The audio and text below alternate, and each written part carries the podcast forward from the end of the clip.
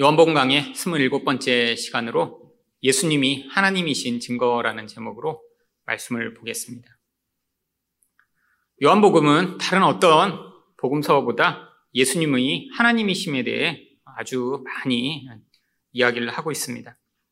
1장에서부터 그래서 다른 복음서가 기록하고 있는 방식과는 다른 방식으로 기록하고 있죠. 예수님의 사역과 말씀 가운데도 특별히 예수님이 하나님이신 그러한 모습을 보여줄 수 있는 그러한 사건 중심으로 기록을 하고 있습니다. 그런데 예수님이 하나님이신 것이 왜 이렇게 중요한 것일까요? 첫 번째는 예수님이 하나님이셔야 그분의 말씀이 온전한 권위가 있기 때문이죠. 예수님이 하나님이 아니신 어떤 위대한 분에 지나지 않는다면 예수님의 말씀은 진리라고 할 수 없습니다. 어떤 유명하고 권위 있는 사람이 이야기하는 것은 시대마다 상황마다 계속 달라지기 때문이죠. 또한 예수님이 하나님이셔야 바로 예수님을 통해 드러난 그 하나님의 모습을 우리가 바로 알고 믿을 수 있습니다. 고대에는 이렇게 신을 믿지 않는다라고 하는 이 무신론자들은 사회의 아주 소수밖에 되지 않았습니다. 지금은 이렇게 신을 믿지 않는 사람들이 너무나 많아져서 이 무신론이 아주 일반적이지만 고대에는 너무나 불확실하고 불안정한 세계였기 때문에 어떤 신을 믿지 않는다 그러면 사람들이 너무 이상한 사람으로 여길 정도였습니다. 그런데 문제가 무엇인가요? 사람마다 어떤 신이라고 다 섬기고 있는데 다 제각각 자기가 원하는 신을 만들어낸 거예요. 바다에서 이런 바다의 두려움을 경험한 사람들은 바다의 신을 섬기고 산에서 이런 산의 위대함을 경험한 사람은 산의 신을 섬기고 다 제각각 자기 마음대로 자기 신들을 만들어 섬겼습니다. 그런데 이런 경향이 전혀 다르지 않습니다. 심지어는 유대인들조차 성경이 하나님이 어떤 분이신가 계시하고 있는데 하나님의 온전한 모습대로 하나님을 이해하지 못했죠. 그래서 예수님이 바로 하나님이시지만 이 땅에 오셔서 하나님이 어떤 분이신지 우리에게 명확하게 보여주셨던 것입니다. 그래서 예수님이 하나님이셔야 우리는 그분을 통해 진짜 하나님이 어떤 분인가 그 온전한 모습을 보고 믿을 수 있죠. 그런데 무엇보다 가장 중요한 예수님이 하나님이셔야 하는 이유는 바로 예수님이 하나님이셔야 구원이 완성되기 때문입니다. 여러분, 인간의 구원이라는 게 무엇인가요? 죄에서 벗어나는 것이죠. 그런데 이 인간이 죄에서 벗어나기 위해서는 바로 이 죄인 된 인간을 위해 온전한 자가 죽어야 합니다.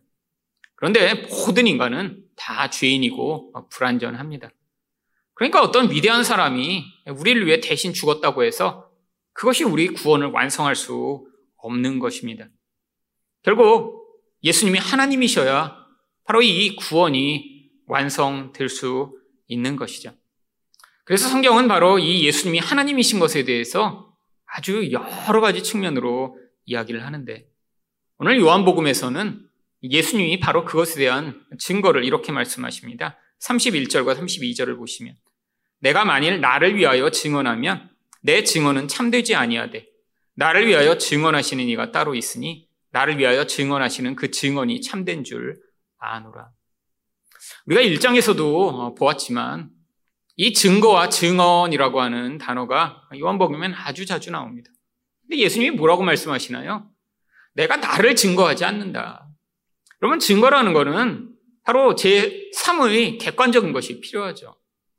여러분, 누군가 어떤 범죄를 저질렀다고 하더라도 그 사람의 증언만으로 그 사람을 범죄자거나 범죄자가 아니라고 판단하지 않습니다. 여러분, 어떤 범죄를 저지르고 자기가 아, 내가 확실하게 한 것이 맞습니다라고 이렇게 증언하고 그것이 믿을 만한 경우는 아주 희박하죠. 특히 요즘처럼 이제 차가 많아진 이 상황에서 만약에 블랙박스라는 것이 없었으면 아마 대부분의 사고는 굉장히 애매모호하게 결론이 날 것입니다. 블랙박스가 있으니까 옛날처럼 서로의 시시비비를 다투는 일이 아주 많이 줄어들었다고 하더라고요. 어떤 사람이 자기가 어떤 일을 했다거나 안 했다라고 증언하는 것은 객관적이지 않습니다. 다른 증거가 반드시 필요한 것이죠. 그래서 예수님도 내가 말하는 것이 진짜인가? 바로 증언하는 다른 증거들이 있다라고 말씀하고 계신 것입니다. 그렇다면 예수님이 하나님이신 증거는 무엇인가요? 첫 번째로 인간들 중에 가장 큰 자의 증언입니다. 33절을 보겠습니다. 너희가 요한에게 사람을 보내매 요한이 진리에 대하여 증언하였느니라. 바로 지금 유대인들에게 예수님이 말씀하고 계신데 이 유대인들이 이 세례 요한에게 이미 사람을 보내 바로 이 진리에 대한 증언을 들었다라고 하는 것이죠. 바로 1장에 나왔던 사건을 이야기합니다. 1장 19절을 보시면 유대인들이 예루살렘에서 제사장들과 레위인들을 요한에게 보내어 내가 누구냐 물을 때 요한의 증언이 이러하니라. 여러분, 이 요한에게 사람들을 보내서 내가 누구냐라고 물어본 것일까요? 지금 이스라엘에서 이 세례 요한의 영향력이 너무 강력해졌기 때문입니다. 사람들은 그가 그리스도가 아닌가라고 하는 그런 의문을 가질 정도로 지금 이 세례 요한의 영향력이 이 이스라엘 전역에 강력해져서 바로 이 권위 앞에 사람들이 그가 진짜인가 묻고자 했던 것이죠.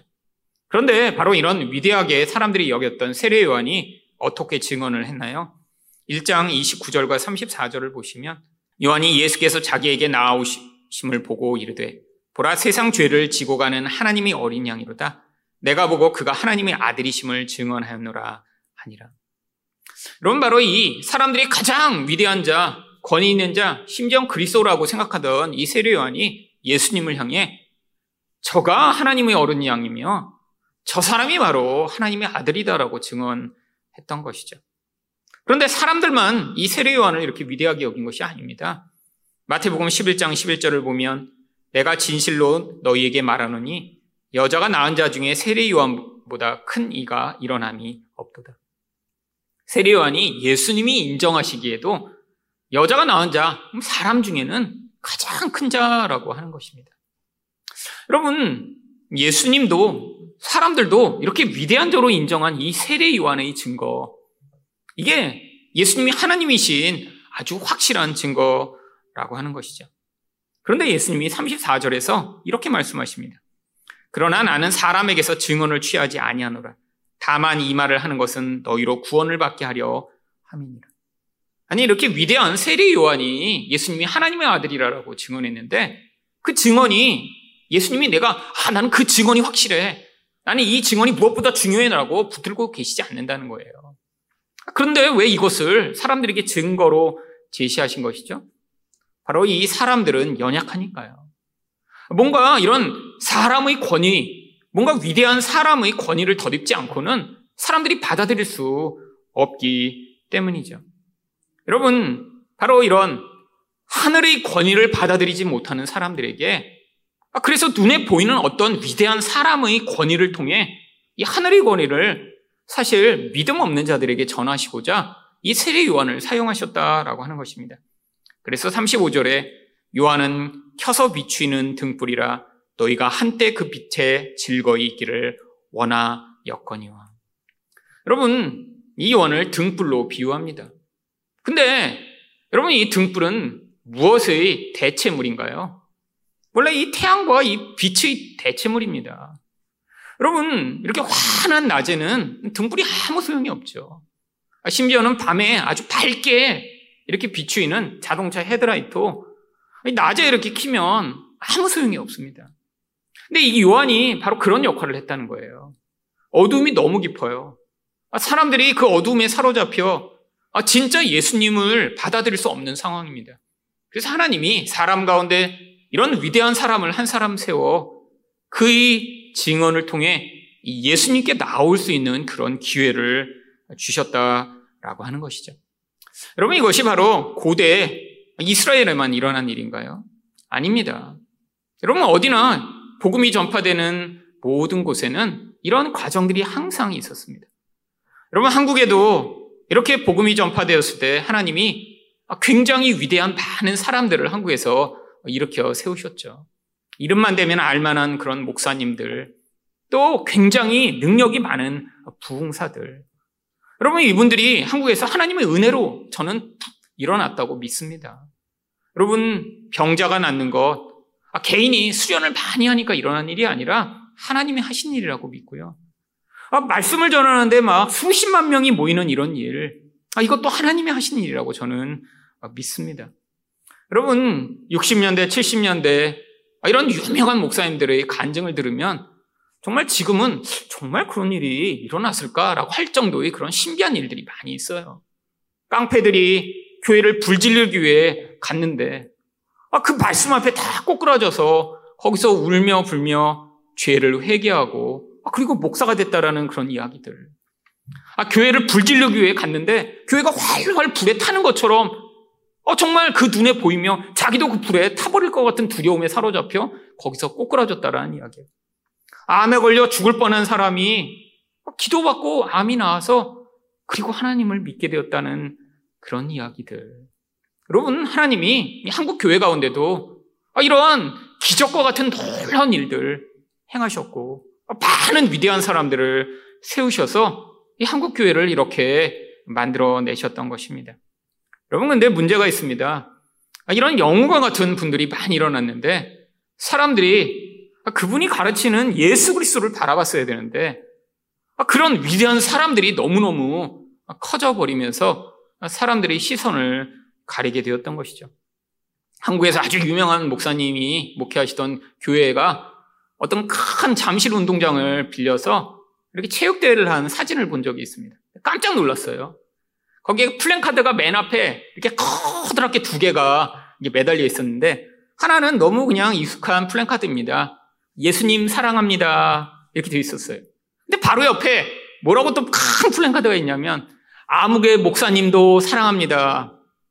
근데 예수님은 사진이었고 그 목사님은 사진 얼굴이 있어요. 북한인가요?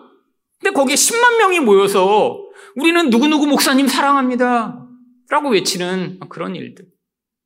여러분, 이게 그림자죠. 하나님이 불완전한 인간에게 놀라운 능력을 주셨는데, 근데 그 능력이 나타나며 사람들이 교회로 몰려들게 됐는데, 문제는 아, 그런 역할을 했던 사람들이 연약해서 바로 참 예수 그리스도에게 사람들을 인도하는 역할에 끝났던 것이 아니라 바로 자기가 영광을 받고 주목을 받는 이런 부작용들이 있었습니다. 여러분, 근데 바로 이런 일들 지금도 세계 곳곳에서 일어나고 있습니다. 여러분, 인도네시아와 같이 이런 이슬람의 영향력이 강력한 곳에선 아직도 정말 신비하고 놀라운 일들을 통해 사람들이 믿음을 가지게 되고 아, 그런 하나님께 나오는 일들이 존재하죠. 여러분, 하지만 이제 우리가 이런 과거에 하나님이 어떤 사람을 통해 예수 그리스도께 사람들을 인도하셨던 이런 시대가 저는 끝나가고 있다고 믿습니다. 아직도 여러분은 어떤 사람이 여러분을 구원하고 어떤 위대한 분이 여러분에게 영향을 미쳐 예수 그리스도를 만나게 할 수 있을 것이라고 생각하시나요? 여러분, 이제는 우리가 눈을 돌려 직접 예수 그리스도를 만나 그분이 어떤 분이신가 그분과 깊은 관계로 나아가야 할 그런 때라고 믿습니다. 저도 제가 정말 말씀을 통해 예수 그리스도를 깊이 알기 전에는 이런 유명한 목사님들의 뒤를 따라다니고 그분의 설교를 듣고 그분들을 자세히 관찰하며 야, 나도 저렇게 되고 싶다라고 하는 생각을 가졌을 때가 많이 있었습니다. 근데 신기하게 하나님이 소위 유명한 분이라고 하는 분들을 많이 만나게 하셨어요. 그것도 아주 가까이서요. 아니, 제 주변에 어떤 목사도 저처럼 이런 유명한 목사님들을 개인적으로 이렇게 만났던 사람들이 많지 않습니다. 제가 이렇게 목사님들 만나서 내가 누구도 알고 누구도 알고 누구도 알고 이름만 아는 게 아니라 오랫동안 교제하고 알고 그분도 나를 아는 그런 관계다 그러면 깜짝 놀라는 사람 되게 많아요. 근데 제가 이런 유명한 분들이라는 분들을 처음에 제가 친하게 지내고 싶었고 그분들을 따라하려고 했던 이유가 뭔가요? 아, 저도 믿음이 없으니까. 아, 예수님이 어떤 분인가 잘 알지 못하니까 아, 그런 위대한 분을 통해 내가 그 예수님의 영향력을 받고 싶은 마음도 있었죠. 여러분, 근데 더 큰 이유가 무엇이었냐면 바로 그런 위대한 분들을 통해 나도 위대하게 되고 싶은 그 욕구가 있었습니다. 아, 나는 열심히 노력해도 나 스스로는 그렇게 될 것 같지 않으니까. 아, 이런 유명한 분이 아, 그냥 그 영향력을 나에게 행사해 주면 나는 그분들처럼 그런 놀라운 경험과 과정을 지나지 않더라도 아, 떡국물이라도 먹어서 그분의 도움으로 나도 유명해지고 싶은 그런 욕구가 있었던 것이죠. 여러분, 그런데 이제 그 시대가 지나갔습니다. 여러분, 유명한 분들이라고 했는데 가까이 가보면 다 똑같은 사람이에요. 다 흠이 많고요. 아, 다 뭔가 약점이 있는 분들인데 하나님의 어떤 목적에 의해서 그분들을 사용하신 것이죠. 저나 여러분이나 다 똑같은 사람들입니다. 이제는 하나님이 이런 어떤 위대한 사람, 어떤 큰 교회만을 위해서 일하시는 것이 아니라 이제는 우리 모두가 그들을 딛고 일어서 말씀 가운데 하나님을 더 깊이 진짜 알아나가야 되는 그런 시대라고 믿습니다. 두 번째로 예수님이 하나님이신 증거는 무엇인가요? 예수님이 행하신 일들입니다. 36절 상반절입니다. 내게는 요한의 증거보다 더 큰 증거가 있으니. 예수님은 이 세례 요한의 증거가 사람들에게 권위가 있지만 그보다 더 큰 증거를 하나님이 주셨다라고 이야기를 하세요. 바로 그것을 36절 하반절을 보시면 아버지께서 내게 주사 이루게 하시는 역사, 곧 내가 하는 그 역사가 아버지께서 나를 보내신 것을 나를 위하여 증언하는 것이고. 바로 예수님이 행하신 그 놀라운 일들. 한글 성경은 역사라고 번역하고 있는데 그냥 일들입니다. 예수님이 하신 모든 사역들이 바로 예수님이 누구신가를 보여준다라고 하는 것이죠. 여러분, 그래서 이 예수님이 행하신 일은 그냥 기적이라고 부르지 않습니다. 성경이 이 예수님이 행하신 일들을 다 표적, 영어로는 사인이라고 부르는 이유가 바로 이 어떤 일들을 통해 그 일이 지시하는 어떤 실체를 보여주는 목적으로 이 일들이 사용되었다라고 하는 것이죠. 어떤 실체요? 바로 예수님이 구원자가 되기에 넉넉한 하나님이시다라는 것을 우리에게 보여주는 증거로 예수님이 하신 일들이 사용되었다라고 하는 것입니다. 바로 이것을 본 사람들은 어떻게 반응했나요? 그 기적에 그의 초점을 맞춘 것이 아니라 예수님을 통해 그 표적을 본 뒤에 아, 그러니까 예수님이 하나님이시구나라고 그 예수님을 믿는 믿음을 가지게 되었습니다. 대표적인 사람이 바로 요한복음 3장 2절에 나오는 니고데모입니다. 그가 밤에 예수께 나와서 이르되 라비어 우리가 당신은 하나님께로부터 오신 선생인 줄 아나이다. 하나님이 함께 하시지 아니하시면 당신이 행하시는 이 표적을 아무도 할 수 없음이니이다. 여러분 니고데모가 어떻게 반응했어요? 표적을 보고 야, 저 기적이 나한테도 일어났으면 좋겠다. 라고 생각한 게 아니라 아, 이런 놀라운 일을 행하는 건 하나님이 함께 하시지 않으면 불가능한 거니까 이분은 정말 하늘로부터 오신 분이구나라는 그런 믿음으로 밤에 찾아온 것이죠. 여러분, 이게 바로 이 세상에서 하나님이 어떤 일들을 행하시는 그 일들의 목적입니다. 여러분, 사람들 중에도 이렇게 예수님이 행하신 일을 보고 믿음을 가진 사람들이 나옵니다. 요한복음 7장 31절입니다. 무리 중의 많은 사람이 예수를 믿고 말하되 그리스도께서 오실지라도 그 행하시는 표적이 이 사람이 행한 것보다 더 많으랴 하니. 사람들 중에도 예수님이 행하신 것을 보고 믿음을 가진 사람들이 나타나기 시작합니다. 그런데 특별히 제자들에게는 어떤 반응이 필요한가요? 마태복음 14장 32절과 33절을 보시면 배에 함께 오름에 바람이 그치는지라 배에 있는 사람들이 예수께 절하며 이르되 진실로 하나님의 아들이로소이다 하더라. 여러분 폭풍이 일어서 다 죽을 뻔했어요. 근데 예수님이 배에 오시자마자 폭풍이 다 그냥 멈춰버립니다. 누가 조종하듯이 그냥 끝나버려요. 예수님이 폭풍을 향해 명령하시지도 않았어요. 그때 사람들이 어떻게 반응합니까? 저라며 당신이 하나님의 아들입니다라고 하는 믿음의 고백을 하게 되죠. 여러분 이게 바로 하나님이 성도의 인생 가운데 일어나는 놀라운 일들을 통해 보여주시고자 하는 그 진짜 목적입니다. 여러분 그런데 이런 기적이 어떤 약점이 있나요? 사람들이 기적이 일어나고 놀라운 일들이 일어나면 인간의 이 이기심 때문에 그 일들이 나에게 일어나기를 간절히 열망합니다. 특별히 그런 상황이 되고 정말 그런 필요가 있게 되면 그 간절함이 굉장히 커지죠. 그런데 여러분 하나님이 분명히 기적을 일으키실 수 있습니다. 제 일생 가운데도 정말 놀라운 그런 기적으로 말미암아 병이 낫고 큰 문제가 해결된 일들 아주 많이 경험했습니다. 여러분, 그런데 여긴 어떤 맹점이 있나요? 이것을 통해 예수님이 하나님이시고, 아, 진짜 어떤 분이신가를 바로 알게 되는 과정으로 나아가지 않으면 인생 가운데 자꾸 기적만을 기대하는 이런 기복적인 가짜 믿음만 커지게 됩니다. 여러분, 한국 교회가 얼마나 이 정말 늪에 지금 빠져 있는지 모릅니다. 여러분, 어디서 기적이 일어난다라고 하면 수없이 많은 사람들이 여전히 몰려가죠.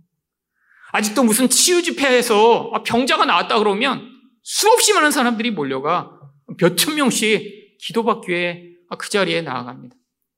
여러분, 근데 문제가 있어요. 여러분, 정말 그렇게 수천 명이 모여 있는데 가면 병이 다 낫나요? 소수의 사람들은 낫습니다. 그리고 진짜 나았는지 확실치가 않아요. 여러분, 이것을 이용해 먹는 사람들이 너무 많죠. 여러분, 미국에는 베니라고 하는 이런 가짜 그런 목사가 사람들에게 이렇게 병이 낫는다라고 하고 하는 것으로 수 없는 사람들을 모아 아, 정말 자기가 호화 생활을 하며 이 사람들로 뜯어낸 돈으로 1년에도 수백억 원씩의 그런 재산을 축적하고 있는 사람들이 있습니다. 근데 사람들이 여전히 수만 명씩 몰려가요. 왜? 기적이 일어난다 라고 하니까요. 여러분, 아, 기적 인생 가운데 일어날 수 있죠. 근데 하나님이 그 기적을 통해 어떤 목적을 이루신다고요? 하나님이 진짜 우리 인생에 개입하셔서 예수가 하나님의 아들이심을 믿어 우리가 구원받도록 하는 목적을 위해 그 기적을 사용하시는데 여러분 믿음이 없고 예수 그리스도와 온전한 관계를 맺지 못한 사람은 그 기적에 매여 있는 경우가 많이 있습니다. 여러분 이제 한국 교회 아니 우리가 이런 기적을 중심으로 한 신앙에서 진짜 예수님으로 나아가야 될 그런 때가 아닌가요? 문제가 생기면 기도하며 하나님 도와주세요. 병 낫게 해주세요. 아, 물론 기도해야 합니다. 하나님이 어떻게 개입하셔서 어떤 은혜를 베푸실지 모르니까요. 근데 때로는 기도해도 병이 안 낫는 경우도 있고요. 아, 기도해도 문제가 계속되는 경우도 있죠. 여러분, 그때 우리가 뭘 발견해야 하나요? 하나님, 이 기회를 통해 예수님이 하나님이시며 아, 정말 내가 진짜 믿음을 가진 사람이 될 수 있도록 은혜를 베풀어 달라는 기도를 하심으로 말미암아 폭풍우를 통제하시고 다스리시는 우리 예수님이 진짜 하나님이심을 경험해야 할 것입니다. 여러분, 기적이 많이 일어난다고 우리 믿음이 성장하나요? 아니에요. 성경만 보더라도 기적이 일어나면 일어날수록 예수를 더 죽이고자 하는 사람들이 늘어납니다. 마가복음 8장 11절을 보시면 바리새인들이 나와서 예수를 힐난하며 그를 시험하여 하늘로부터 오는 표적을 구하거나 아니 죽은 사람이 살아나고 귀신이 쫓겨나가고 병자들이 낫는데 그거 말고 하늘에서 직접 표적을 보이면 우리가 믿겠다라고 예수님을 찾아옵니다. 여러분 이들을 향해 예수님이 뭐라고 말씀하시죠? 마태복음 16장 4절을 보시면 악하고 음란한 세대가 표적을 구하나 요나의 표적밖에는 보여줄 표적이 없느니라 하시고 그들을 떠나가시니라. 그러면 예수님이 보여주신 가장 놀라운 표적은 무엇인가요? 요나의 표적이요? 바로 요나가 물에 들어갔다가 다시 살아난 것처럼 예수님이 죽었다 살아나신 것이 우리에게 가장 중요한 표적이라는 거예요. 근데 그것 자체가 기적이 아니라는 거예요. 그걸 통해 뭘 보여주는 거예요? 예수님이 하나님이시라고요. 우리를 영원한 죽음에서 건지실 유일한 분이시라고요. 여러분, 우리가 죽어가고 있는데도 그 죽음의 상태를 깨닫지 못하는 게 가장 큰 안타까운 것입니다. 여러분, 세상에서도 암에 걸렸는데, 어, 나는 안 걸렸어. 나는 안 아파. 어, 난 문제가 없어. 이런, 이런 사람이 심각한 거죠. 여러분, 자기가 어떤 문제가 있으면 빨리 인정해서 치유를 받아야죠. 여러분, 바로 이게 인간의 상태입니다. 예수 그리스도가 우리가 그 죽음의 상태로부터 우리를 구원해 주시겠대요. 여러분, 그 죽음의 영향력이 지금도 우리 인생 가운데 나타나고 있잖아요. 어떻게요? 인간의 영이 죽어서 우리의 관계가 깨지고 욕심을 부리고 눈에 보는 것만 의존하며 우리 안에서 끊임없는 두려움과 욕망으로 살아가게 되는 우리 본질적 모습이요. 이게 바로 시체가 썩어가듯 우리 영혼 안에서 우리 영이 죽었음을 보여주는 증거로 나타나고 있는 것입니다. 그래서 우리가 매일매일 힘든 거죠. 여러분, 우리가 진짜 힘든 이유가 정말 먹을 게 없어서 힘든 거예요. 이제는 한국에 있는 모든 분들은 제가 볼 때 이런 절대적 기준은 벗어난 것 같아요. 아, 정말로 제가 어려서는 정말 끼니가 없어서 굶는 그런 사람들 있었죠. 여러분, 지금 보니까 아, 복지도 옛날보다 굉장히 좋아졌습니다. 여러분, 근데, 여러분, 이런 물질적인 수준에서 우리가 밥을 잘 먹는다고 아, 우리 안에 있는 모든 문제가 다 해결된 것이 아니잖아요. 우리는 여전히 목마릅니다. 여전히 불안하고 두렵고, 여전히 나의 욕망이 채워지지 않으면 이웃과의 관계가 계속 깨어지고, 미워하고 분노하는 모습으로 살아가죠. 이게 바로 우리 안에 있는 죽음의 영향력입니다. 여러분, 하나님이 우리 인생 가운데 예수를 믿어도 나의 본질 안에서 이런 불안정함이 만들어내는 이런 모습을 자주자주 목격하도록 하시는 이유가 무엇인가요? 여러분, 영원한 생명을 주실 예수 그리스도를 의존할 수 있는 기회를 우리에게 주시는 것이죠. 여러분, 한 번에 기도했다고 우리의 문제가 사라지지 않을 수 있습니다. 아니, 하나님이 때로는 그런 개입을 하실 때도 있죠. 있습니다. 아, 저는 부인하지 않아요. 아, 저도 목격을 했고 경험을 했으니까요. 아, 그런데 그 자리에 머물러 있는 수준에서 이제는 이런 과정들을 통해 우리 하나님이 우리 인생을 다스리시는 주인이시며 하나님이 되심을 발견하는 여러분 되시기를 축원드립니다. 마지막으로 예수님이 하나님이신 증거는 무엇인가요? 하나님의 말씀입니다. 37절 상반절 말씀을 보겠습니다. 또한 나를 보내신 아버지께서 친히 나를 위하여 증언하셨느니라. 하나님이 직접 예수님이 바로 하나님이심을 증언하셨대요. 근데 문제가 있습니다. 이렇게 하나님이 직접 증언하시면 37절 하반절과 같은 문제가 있죠. 너희는 아무 때에도 그 음성을 듣지 못하였고 그 형상을 보지 못하였습니다. 하나님이 예수는 내 아들이야. 나와 똑같은 존재야 라고 아무리 말씀하셔도 하나님이 직접 말씀하신 걸 사람들은 들을 수도 볼 수도 없으니까 믿을 수 없다라는 거예요. 그리고 또 38절에서 그 말씀이 너희 속에 거하지 아니하니 이는 그가 보내신 이를 믿지 아니하니라. 하나님이 직접 말씀하셔도 그 말씀을 받아들일 수 없는 존재가 인간이라는 것입니다. 그래서 하나님이 어떤 일을 하시나요? 바로 인간 대언자들을 통해 성경에서 그들을 통해 예수님이 하나님이심을 증거하신 것이죠. 그래서 39절에 너희가 성경에서 영생을 얻는 줄 생각하고 성경을 연구하거니와 이 성경이 곧 내게 대하여 증언하는 것이니라. 여러분, 성경 전체가 예수님을 사실 이야기하고 있는 거예요. 여러분, 여기만이 아니라 예수님이 여러 곳에서 바로 이 말씀을 하셨습니다. 누가복음 24장 27절을 보시면 이에 모세와 모든 선지자의 글로 시작하여 모든 성경에 쓴 바 자기에 관한 것을 자세히 설명하시니라. 모든 성경에 예수님에 관한 것이 있대요. 여러분 그러니까 제가 이렇게 성경에서 구약을 설교하던 신약을 설교하던 거기서 이렇게 예수 그리스도 중심적으로 설교하는 것이 원래 성경의 방식입니다. 여러분 그런데 문제가 생겼어요.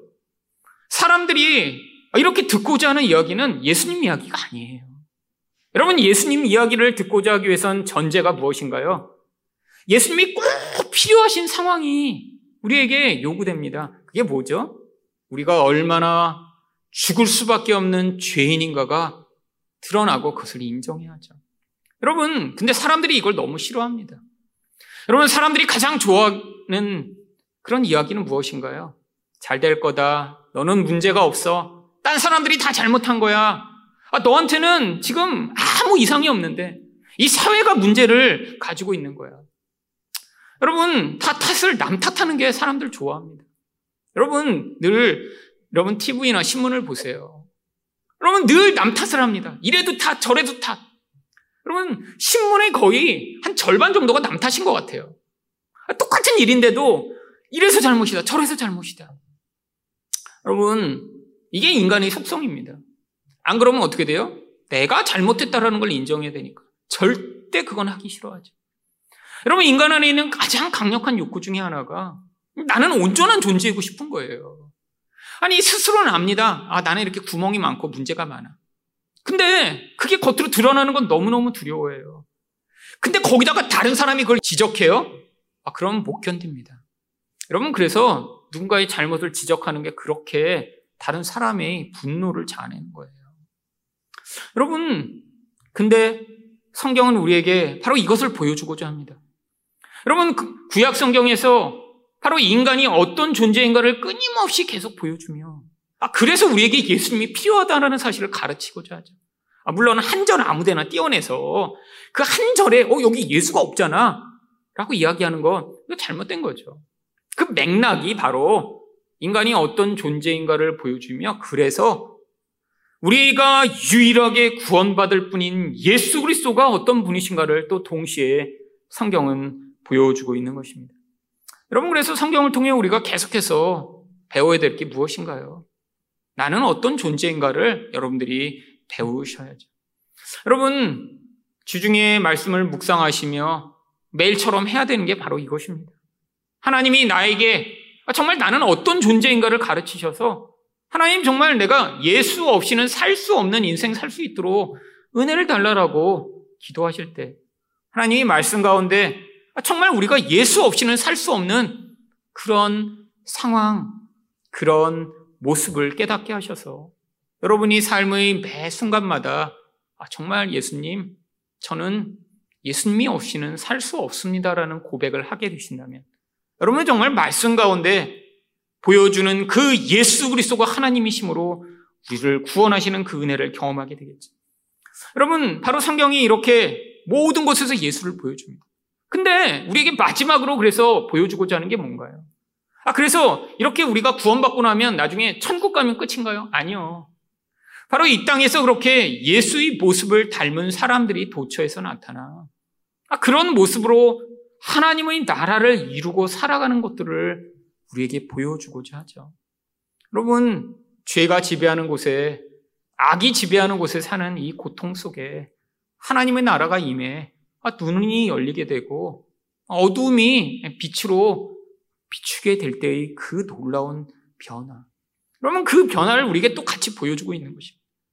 여러분 여기서는 그냥 어둡게 살다가 여기서는 죽음이 지배하는 인생을 살다가 아니 집에서 맨날 싸우고 미워하고 그냥 너 죽었으면 좋겠어라고 소리 지르며 살다가 죽을 때 아 이제는 천국에 가니까 괜찮을 것 같아라고 가는 것이 아니라 아니 하나님의 은혜가 임하지 않았으면 예수 그리스도가 우리를 다스리시지 않았으면 그런 죄에 매여 죽을 수밖에 없는 자였는데 하나님이 나를 다스려 주시고 은혜로 인도하심으로 말미암아 이 땅 가운데도 그 하나님 나라를 맛보는 그 은혜가 어떤 것인가를 우리에게 성경이 이야기하고 있는 것입니다.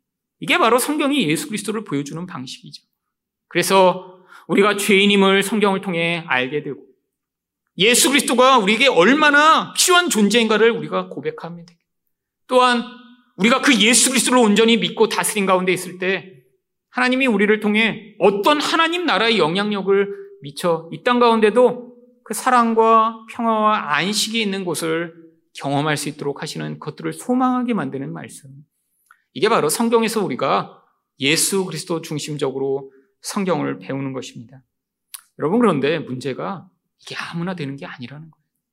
여러분, 성경을 보면, 아니, 쉽게 써진 성경이지만, 그 안에 있는 죄악과 강팍함으로 말미암아 오히려 성경을 연구하면 연구할수록 예수를 버리는 자들이 있죠.